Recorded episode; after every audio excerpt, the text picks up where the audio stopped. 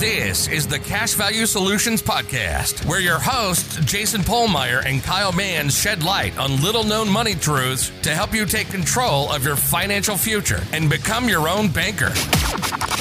Subscribe, rate, and review the show, and check us out at cashvaluesolutions.com. Hey everyone, welcome back to the Cash Value Solutions podcast. Um, do you want to introduce our topic for today, Kyle? Yeah, we're going to be talking about the unsteadiness of cash flow in a business situation. Sure.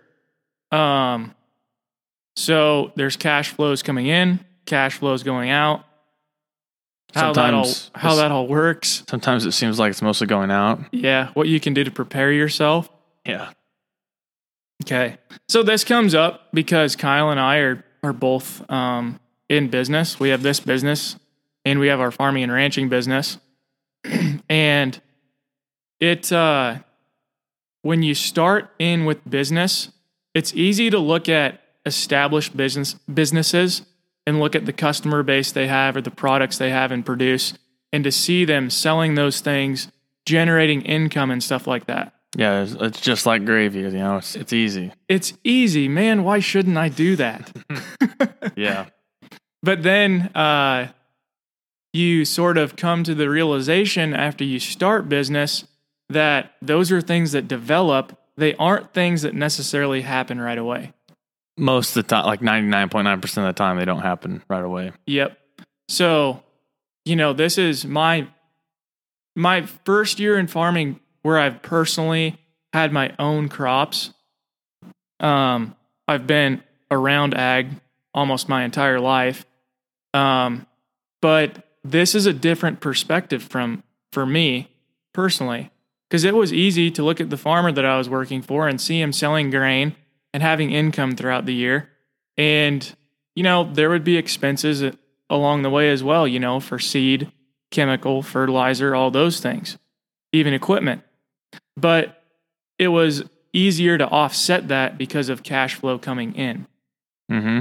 Your first year, as I'm finding out, there's a lot of cash flows going out and very few coming in. Yeah. Well, and farming is very capital intensive. So it's like, I mean, that's, that's how it is. So, but how can we, how can we keep more of that? How can we be prepared for, you know, tough times? Um, you know, things are looking pretty bleak in 2020. Corn was under $3 for a while, you know, the sky was falling. And then, um, look at this year. We have, you know, the best prices we've had since 2012 or 13. Um, it's important to, you know, take these years and make you know make that money um because you don't know what next year's going to be like you don't know Yeah, what, what we could be working with more dollars but tighter margins. exactly yeah and you know we don't know these we don't know what the margins well we have an idea of the margins we don't know though you know what's going to happen with our type of crop we're going to raise you know what type of calf crop we're going to have whatever it may be and so with ibc you know, we have that safety net that also acts as an opportunity fund that we can, in a flexible way, fund that to where if we have a $20,000 premium, we're not having to pay that in every year. But like on these good years, man, pay those pay those full premiums because you don't know if if you're not gonna be able if you're gonna be able to the next year. Absolutely. It's it's you know, it's like your opportunity fund, your rainy day fund, um Your toy fund, maybe. your yeah, your ability to weather storms that you can't see coming.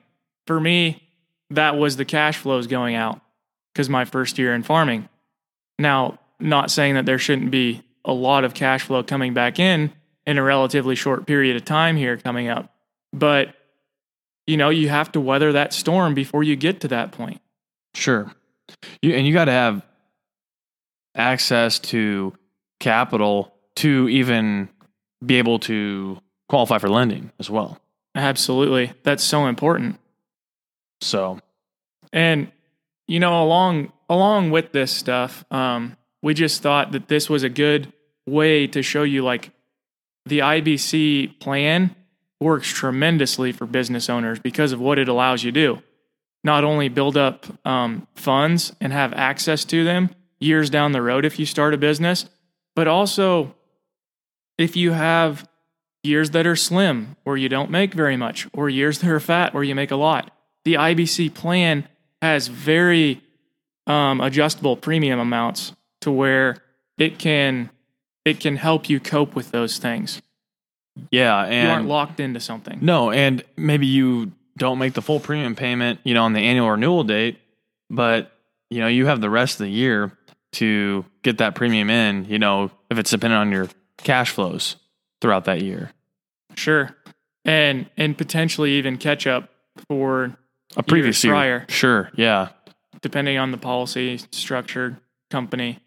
Yeah, like that. Most companies we work with, you should be able to get some form of catch up in, though, which is something you don't really hear about much either. So, I mean, yeah, your policy's not going to grow fully efficient if you're not making, you know, your total payment at the, you know, at the policy annual renewal date.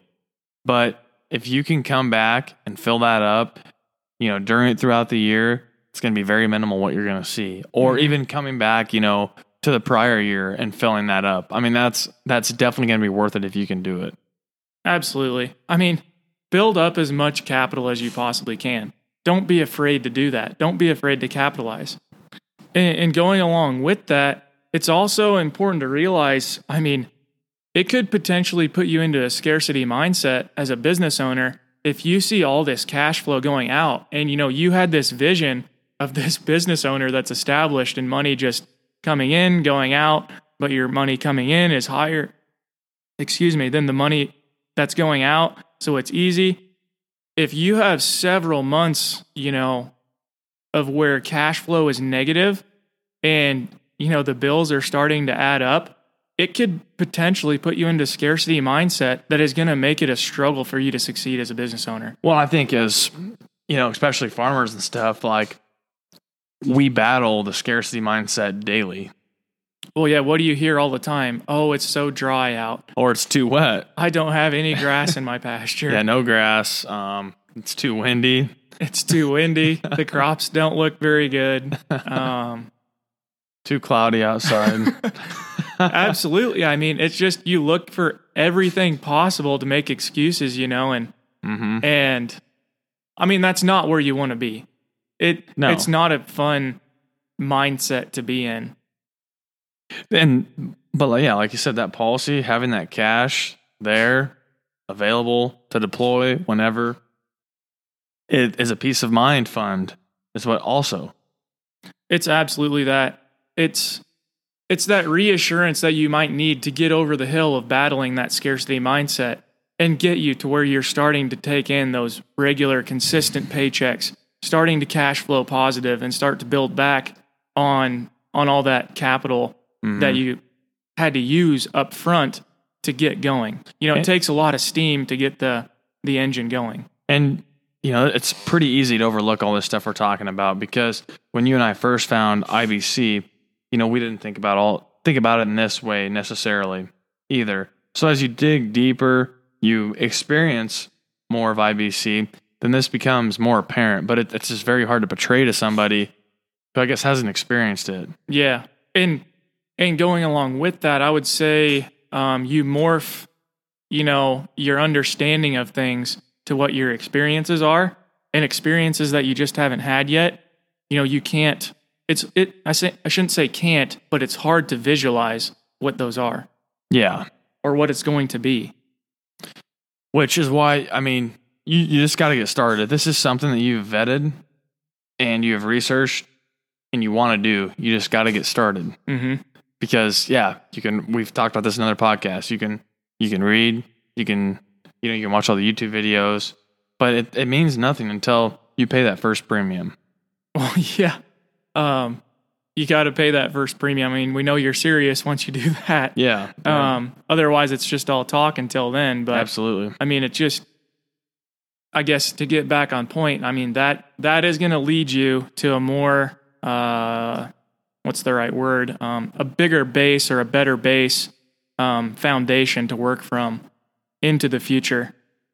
Sure, and I mean, there's no who can argue with having more cash on hand as well. With these policies, as they get more efficient throughout the year, and then you start having access to more um, capital than you've put in, that's only going to create tailwind for you. And so once you get to that point, I mean, I would think that that would even help battle the scarcity mindset, you know, even more. So, Yeah, no doubt. Those are things that you're going to have to work through and just things that you can't see. So, exactly. I mean, I can tell you from my own personal experience, though, that this absolutely helps with that. Sure. Knowing that it's there and it's ready and you're not at the mercy of the bank to get access to it. It's huge. Yeah. So, Okay, I think that's all we have on this subject for this week. yeah, short podcast, but I hope you guys got some value out of it. Um, we'll see you guys next week. Sounds good. This was the Cash Value Solutions Podcast. Remember to subscribe, rate, and review the show. Check us out at cashvaluesolutions.com. And don't forget to tune in next week.